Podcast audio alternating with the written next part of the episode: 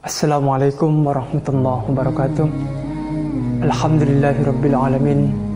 Assalatu wassalamu ala asrafil anbiya wal mursalin sayyidina wa habibina Muhammadin wa ala alihi wa sahbihi ajma'in. Amma ba'du.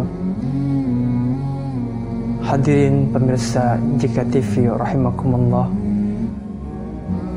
Syukur alhamdulillah pada kesempatan kali ini kita bisa bersua kembali di bulan yang penuh maufirah dan penuh dengan rahmah ini yakni bulan Ramadan.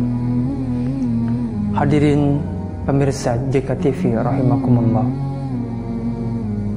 Allah subhanahu wa ta'ala berfirman dalam surah Al-Hujarah ayat 6 A'udhu billahi minasyaitanir rajim Bismillahirrahmanirrahim يا أيها الذين آمنوا إن جاءكم فاسق بنبأ فتبينوا أن تصيبوا قوما بجهالة فتصبحوا على ما فعلتم نادمين Wahai orang-orang yang beriman Jika datang kepadamu Orang fasik membawa berita Fatabayyanu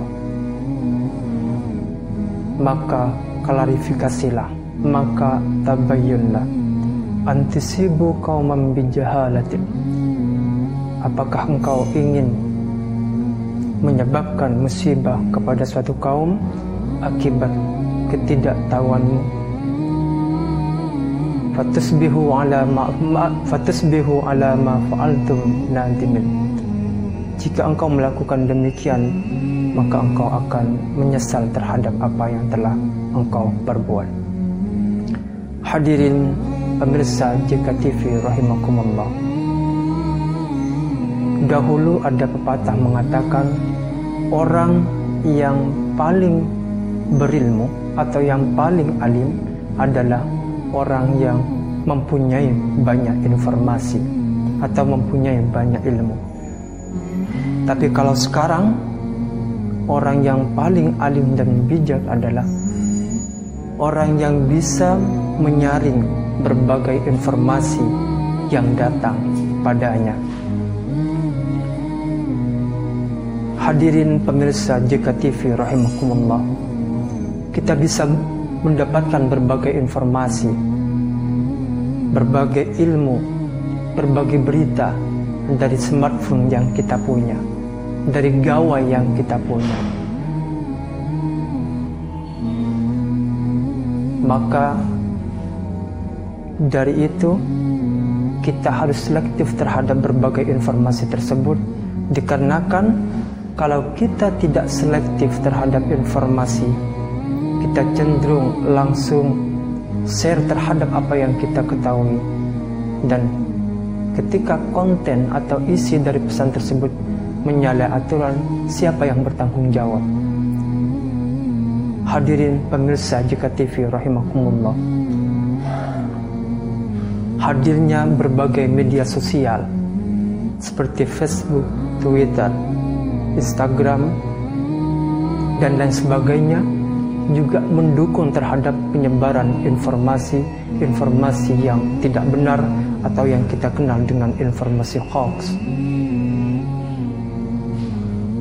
Kita sebagai orang-orang beriman sudah diberi, diperingatkan oleh Allah untuk selektif terhadap berita untuk tabayun dulu terhadap berita apalagi berita tersebut datangnya dari media sosial yang belum kita ketahui kebenarannya. Hadirin pemirsa JKTV JKTV rahimakumullah banyak sekarang orang belajar agama dari cara instan. Mereka cuma mengambil dari Facebook, cuma mengambil dari laman-laman yang tidak kredibel, sehingga menyebabkan kesalahan mereka dalam memaknai ajaran Islam itu sendiri. Makanya, kita sebagai orang yang beriman harus selektif dalam memilih media dalam memilih guru tentunya ketika kita belajar agama.